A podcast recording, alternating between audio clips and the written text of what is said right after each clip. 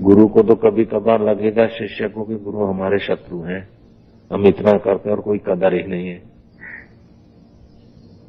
फिर गुरु कहेगा, बेटा, तू कदर करवाने को आया कि ब्रह्म बनने को आया? कदर करवानी तो जा फुटपाथ पे। थोड़ा सा कुछ काम कर, लोग वाह भाई वाह कर देंगे।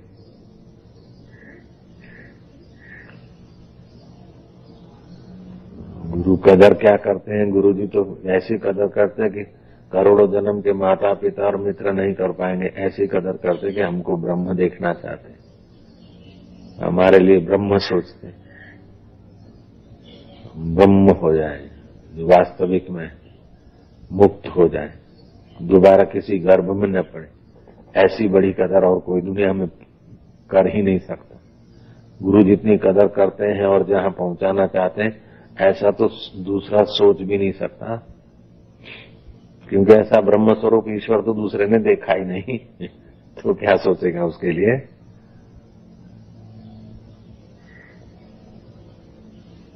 वो महात्मा का एक शिष्य बन गया, राजकुमार। चलो बेटा, यात्रा करेंगे। यात्रा करते करते भिक्षा ले आए छोरा। राजकुमार साधु हो गया। छोरा भिक्षा ले आए और बूढ़े बाबा और छोरा खा लेते। एक बार थके मांदे थे, भिक्षा लाए, सो गए। जवान लड़के को नींद ज़्यादा आती, बूढ़े को कम आती। वो बूढ़े बाबा जग गए। तो देखा के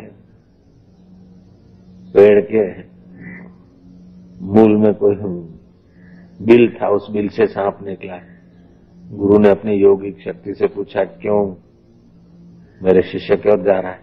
बोले, मेरा अगले जन्म का शत्रु है, मैं इसके गले का खून पीऊँगा। गुरु ने उसे समझाया, बोले, महाराज, तुम कहोगे तो अभी तो चला जाऊँगा, लेकिन बदला लेने के लिए फिर विधाता इसको मेरे जगह पे तो भेजेगा ही। तो विधाता के लेख को मेख महाराज क्यों मारते? बोले अच्छा तो उसके पैर का कहीं का भी खून ले ले। बोले, नहीं, इसके, इसने मेरे गले का खून लिया तो मैं इसके गले का खून लूँगा। महाराज ने कहा अच्छा मैं दे देता हूँ।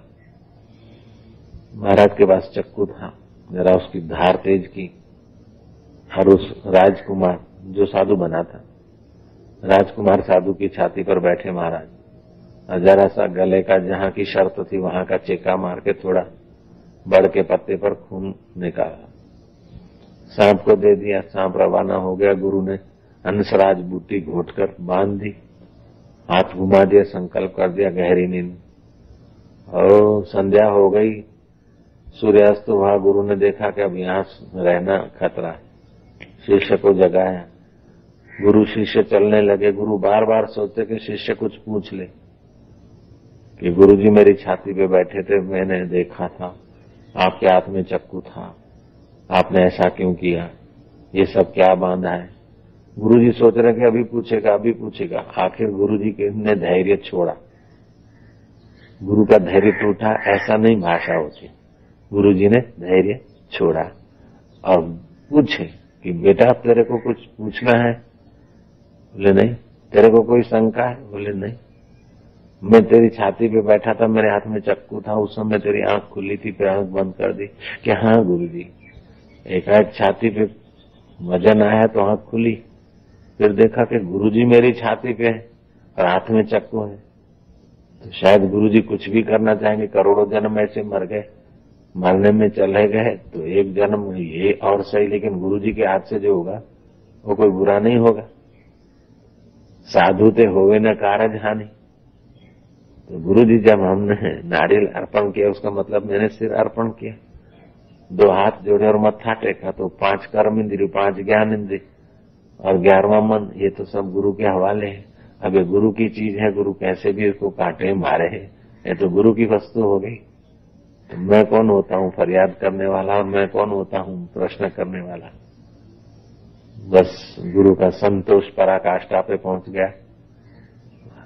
वहीं बैठे दो वचन ज्ञान के सुना। उसको बोध हो गया, साक्षात्कार हो गया। गुरु के संतोष की पराकाष्ठा।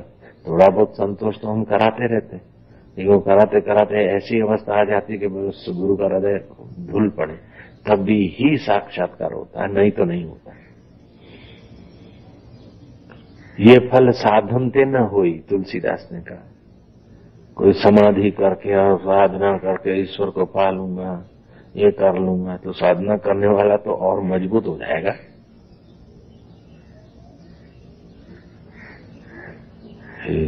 ईश्वर कोई बल का विषय नहीं नहीं तो पहलवानों के अधीन होता।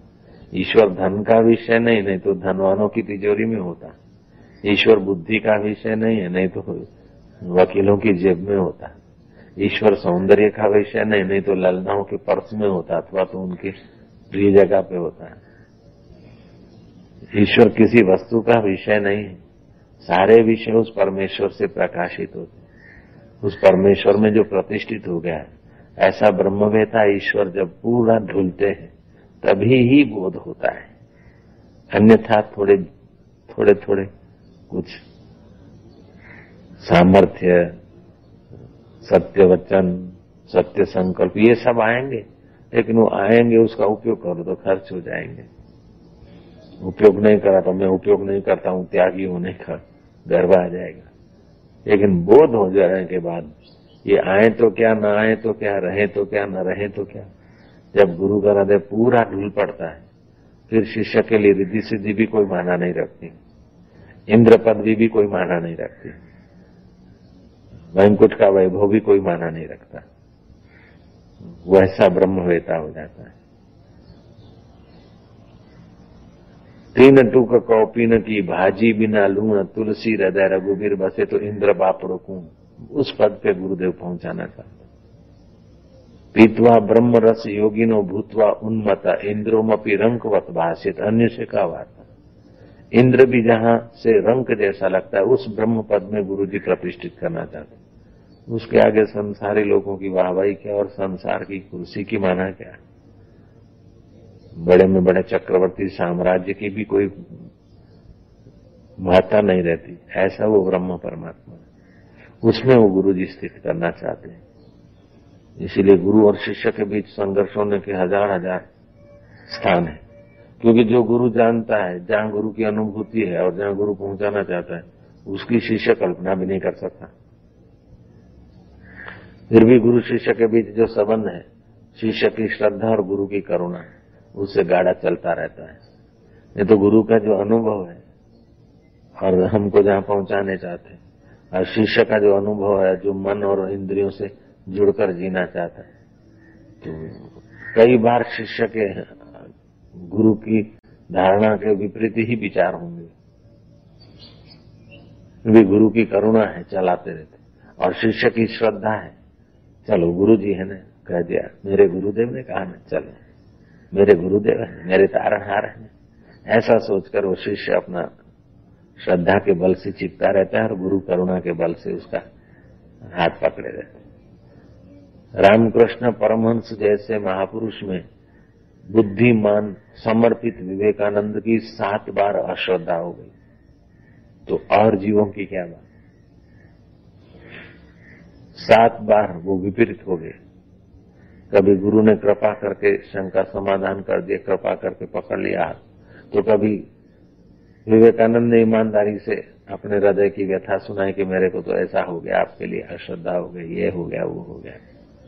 अच्छा। ये ऐसा है अनो अटपटा है, बड़ा अनोखा है रास्ता। अज्ञात रास्ता, किसी जन्म में नहीं चले। किसी जन्म में इस रास्ते से पूरे चले होते तो अभी ये जन्म ही नहीं होता। अभी ये शरीर ही नहीं होता, मुक्त हो जाते अपन लोग। इसी जन्म में जो चले हैं और मुक्त आत्मा है, ऐसे महापुरुष ही सदगुरु हैं। और ऐसे सदगुरुओं का सानिध्य ही जीवन का सार है।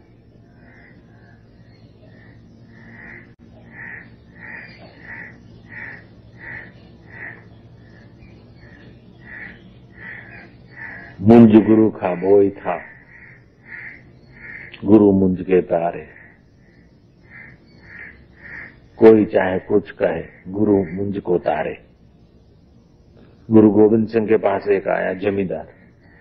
मेरे को शिष्य बना लीजिए। बोले तो आज तक किसको मानता? बोले, फलानी कुल देवी को। उसका तो हमारे घर में मंदिर भी है। बोले जाए इस कुल देवी को प्रणाम करके छुट्टी दे दे। अगर गुरु की कृपा चाहिए तो। हाँ बोले हाँ कोई बात घर का मंदिर उखाड़ दे। बोले, जो आज्ञा।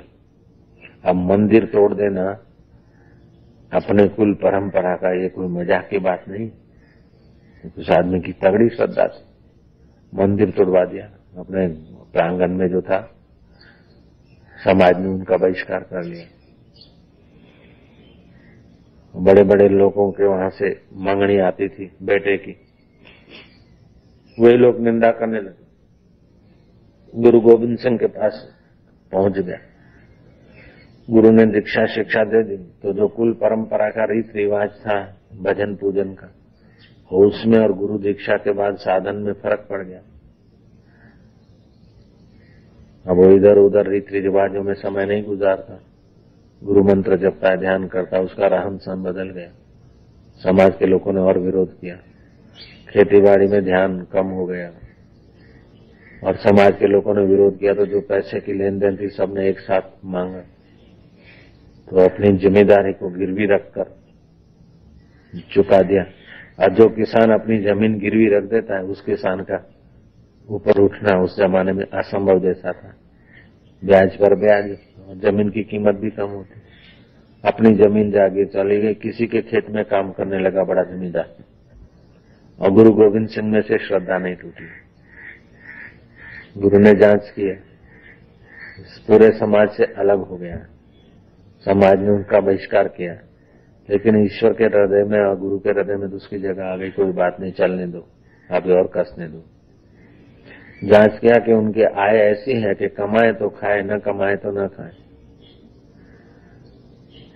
गुरु ने चिट्ठी लिखकर भेजी कि इतने पैसे चाहिए। जयराम जी की, अब गुरु को क्या पैसे चाहिए? गोविंद सिंह ने चिट्ठी लिख के भेजी। ऐसे तो पत्नी को बोला कि पैसे चाहिए। पत्नी ने कहा कि सुहाग की दो चूड़ियाँ हैं। एक बिंदी है सोने की। और ये फलाना फलाना बोले, देखो, सब बेच के अगर हो जाता है तो कर लेते। सब बेचा, कुछ पैसे कूटे, अब क्या करें? पत्नी ने कहा, मैं बाल काट देती हूँ। उस जमाने में ऐसा होता। बाल के भी दो चार आने मिल जाएँगे। रकम पूरी हो जाएगी। पत्नी ने मुंडन करा दिया और पति स्वीकार हो गए, वो सब पैसे भेज दिए। गुरु ने जाँच कराया कि अभी श्रद्धा है कि डगू मगू बोले नहीं। गुरु जी ने दूसरी चिट्ठी चाहिए लिखी। कुछ दिनों के बाद फिर रुपए हज़ार चाहिए। उस जमाने का हज़ार रुपया आज से साढ़े, आज से पौने पाँच सौ वर्ष पहले। हज़ार रुपया आज का लाख से कम नहीं हो सकता है। अब हज़ार रुपया कहाँ से लाना? तो जो छोटी, उस समय जातिवाद था, छोटी जाति के लोग कल्पना भी नहीं कर सकते थे कि इसके बेटे के साथ हमारे बेटी की मंगनी होगी। उनको ऑफ़र दिया कि अगर आप लोग सोचते हैं कि हमारा खानदान ऊँचा है, मेरा और आप छोटे हैं, फिर भी आप अगर चाहें तो मेरे बेटे की मंगनी मैं करूँगा। शर्त एक है कि हज़ार रुपया मेरे को मिल जाए और दहेज में कुछ भी नहीं चाहिए। मतलब अपना बेटा बेच दिया हज़ार रुपये वो लेकर अनपढ़ लड़की, छोटे कुल की लड़की, ये वो सब स्वीकार कर रहे हालाँकि उस समय ये स्वीकार करना बड़ा कठिन मामला था। गुरु ने देखा कि अभी भी इसकी श्रद्धा टिकी। गुरु ने संदेशा भेजा कि इधर आओ, रसोई घर में काम किया करो, लोगों को भोजन बना के खिलाओ, आश्रम का रसोड़ा संभालो। मुंज ने रसोड़ा संभाल। गुरु देखते कि अभी भी डटा है। बोले, रसोड़ा तो संभालते हो। तो खाना कहाँ से खाते हो? बोले गुरु जी भंडार में से सबको जिमा कर, फिर मैं पा लेता हूँ। पा लेता है, लेकिन ये तेरे बाप का तो नहीं है। गुरु की चीज़ है। तो तू तो सेवा करने आया। कि गुरु का अन्न हड़प करने आया। अपना रसोई बनाकर इनको जिमा दो। फिर अपना लकड़ियाँ कर लो। और फिर घर में जिम कर, फिर शाम को आ जाए जो आ गया। मुंज सुबह चार बजे रसोई घर में घुसता, ग्यारह बजे तक बनाता, खिलाता, खाता। अब फिर चला जाता, लकड़ियाँ करता। लकड़ियाँ बेच के दो ढाई बजे सीधा सामान ले जाता, पकाते, खाते। और फिर शाम को संध्या के समय आ जाता रसोई कैसा रहा होगा वो मुंज संतों की जीवा पर? और हमारे दिल को भी प्रभावित कर लेता है मुंज की गुरु भक्ति हमारा हृदय मुंज के लिए कितना भर जाता होगा। गुरु गोविंद सिंह का नाम लेते समय हृदय इतना नहीं पिघला जितना मुंज की गुरु भक्ति देखकर हृदय पिघलता मेरा।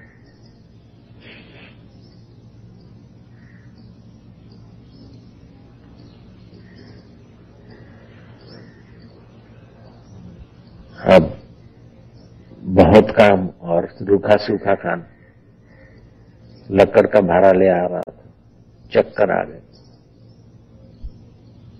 चक्कर आ गए तो महाराज बारे सहित पनगट बिना के कुएँ होते थे देहात जंगलों में। गिर पड़ा। गुरु ने देखा कि संध्या के भोजन बनाने के लिए मुझे नहीं आया। घर पे आदमी भेजा, बोले, वो लकड़ी करने गए, रोज आते थे, आज आए नहीं। जाँच करो जाँच कराई। तो खोजते खोजते उस जिस रास्ते से रोज आता था देखा, अरे, मुंज कहाँ है? अरे, मुंज कहाँ है? वो कुएँ में से आवाज़ आया, यहाँ गुरु गुरु को खबर पड़ी कुएँ में गया। गुरु सीढ़ी, रस्सियाँ ले गए। उसको बाहर निकलवाया। गुरु दूर रहे। किसी को कहा कि देख, तेरी ये हालत हो गई, अब तो इस गुरु का पीछा छोड़। तेरा खानदान नष्ट हो गया, मंदिर टूट गया कुल देवी घर बिक गए, खेत बिक गए, यहाँ तक कि तेरी मजूरी जो मिलती थी दहाड़ी की, वो भी गुरु ने बंद करा दी, अपना काम करवा रहे अब तो ऐसे चक्कर खा के मर जाता है, शरीर होगा तो साधना करेगा। अब तो सोच, ऐसा आदमी गुरु ने भेजा। श्रद्धा तोड़वाने के लिए। बोले, आप मुझे फिर से कुएँ में डाल दीजिए। कुएँ में भूखा मरूँगा, लेकिन गुरु का होके मरूँगा, तुम्हारा निगुणों का होके नहीं मरूँगा। गुरु जी को पता चला गुरु जी ने कहा, मुंज गुरु का वो ही था। दूसरे शिष्य, चाहे कुछ भी मानो, लेकिन मेरा पक्का शिष्य, ही था जो है। बस मेरी परछाई कहो, मेरा हृदय कहो। ये मुंज मेरा हृदय है। अब तुम लोगों को मुंज से दीक्षा शिक्षा लेनी होगी। सीधा सदगुरु बना दिया। सत्य का बोध करा दिया। गुरु भक्ति तो भाई। इस कल युग में गुरु भक्ति योग पुस्तक जो है ना शिवानंद का, वो तो बड़ा मददगार है। और उसमें लिखा है, गुरु भक्ति योग में लिखा है कि सलामत योग है। यह सलामत योग है। तो जिसको सलामत योग का फ़ायदा उठाना है, उसको गुरु भक्ति योग पढ़ना चाहिए रोज। जो परमानेंट आश्रम में रहते हैं, अथवा परमानेंट ईश्वर के रास्ते चलते हैं, संसार के कमाई धंधे की जिनको अब झंझटबाजी नहीं है, उनको तो रोज पढ़ना ही चाहिए। अगर घर में रहने वाले भी पढ़े, तभी भी तो कल्याण है उनका। गुरु भक्ति योग। कम से कम दो चार पन्ने तो रोज पढ़ना ही चाहिए। ओ।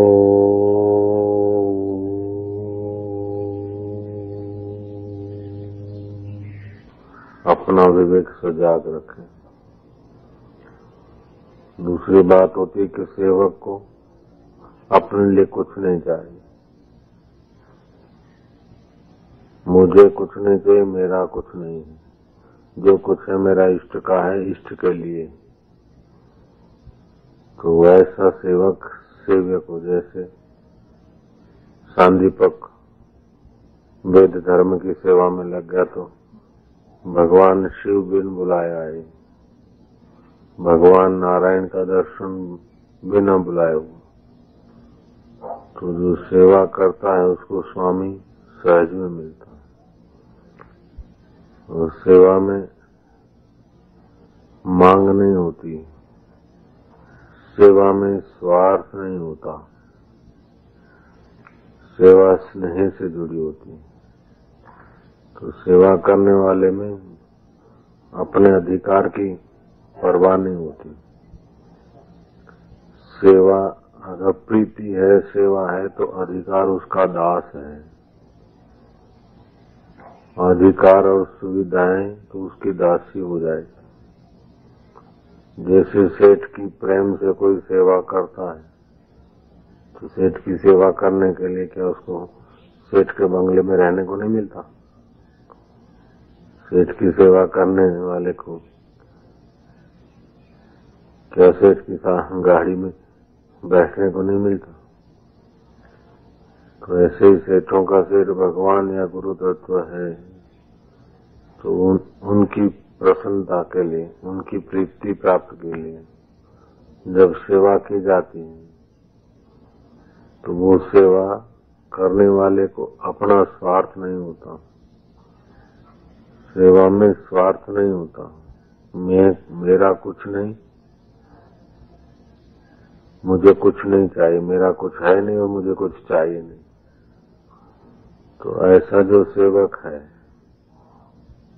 वो प्रीतिपूर्वक उसकी सेवा होती है।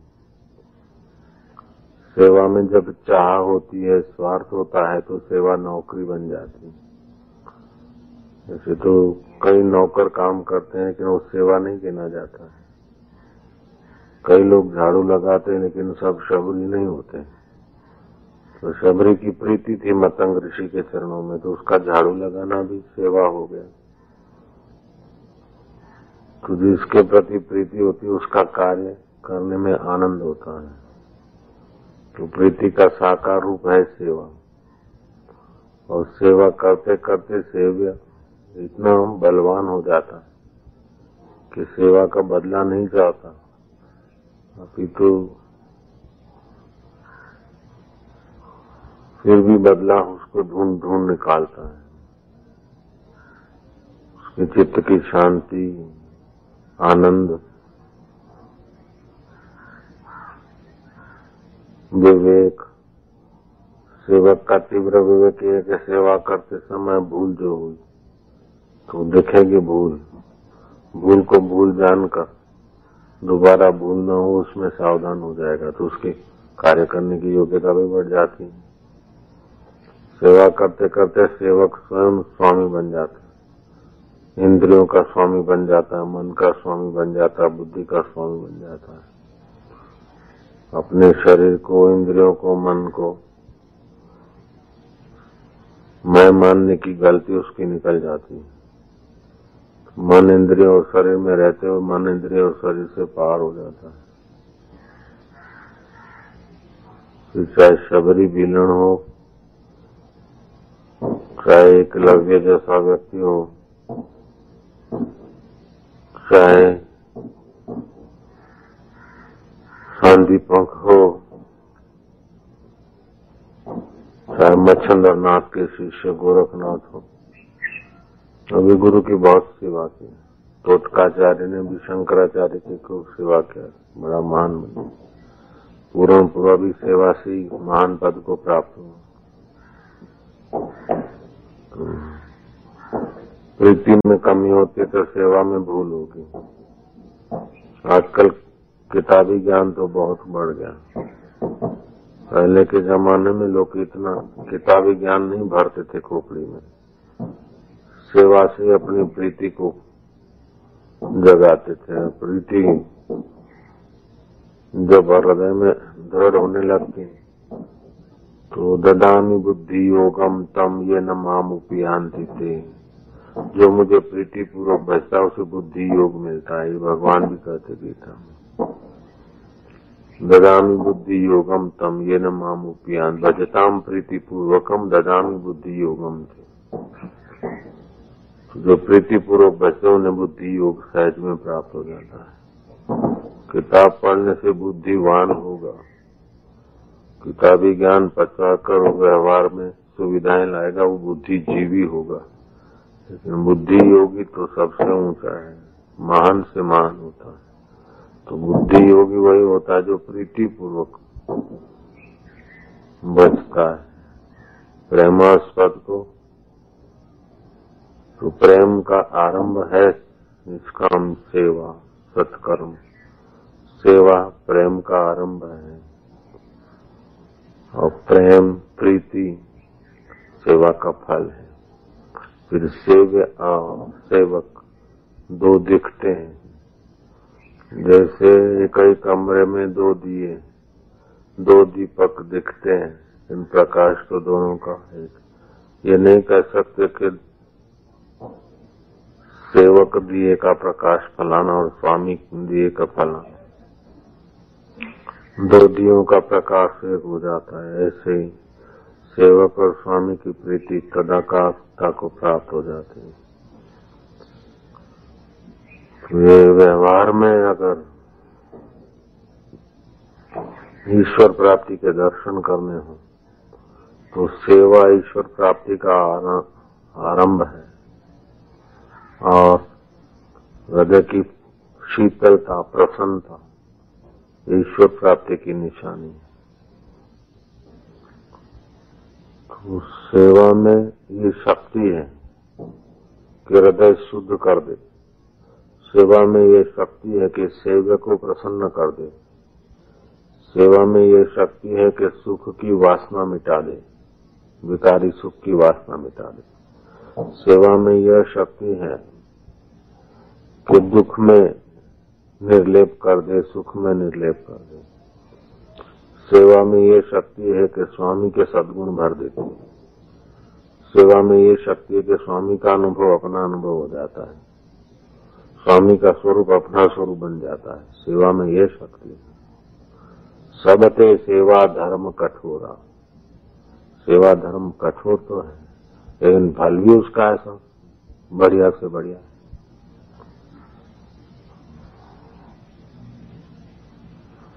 सेवक बने सुख चाहें। सेवक सुख नहीं चाहता, चलो सेवा पाके, कोई सुख का साधन ले लूँ, कोई वस्तु ले लूँ, वो तो नौकर है। सेवक को तो सेवा में ही आनंद आता है। सेवक को जो सुख मिलता है, वो हृदय का सुख मिलता है। और नौ, पगारदार को या सेठ को धंधा करने, नौकरी करने से जो सुख मिलता है, वो विषयों का सुख मिलता है। तो विषयों का सुख और सुविधा ये संसार में गरकाव करते हैं और हृदय का सुख और शांति परमात्मा में स्थित करते हैं। वो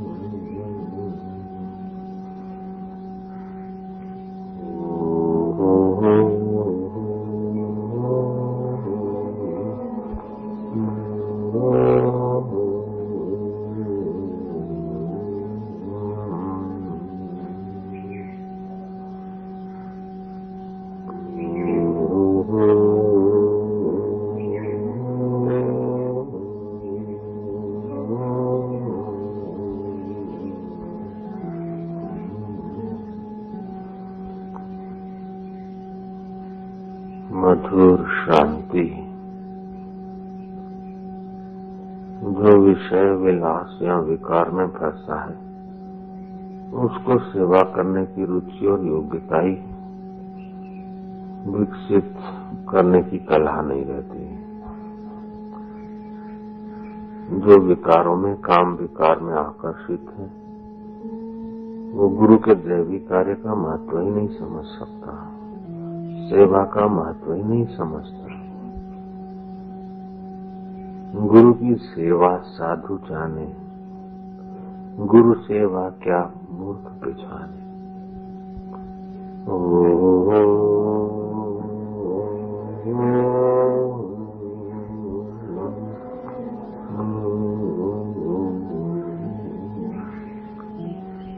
और उत्तम सेवक को गुरु के तरफ़ से चाहे कितना कठोर दंड मिले।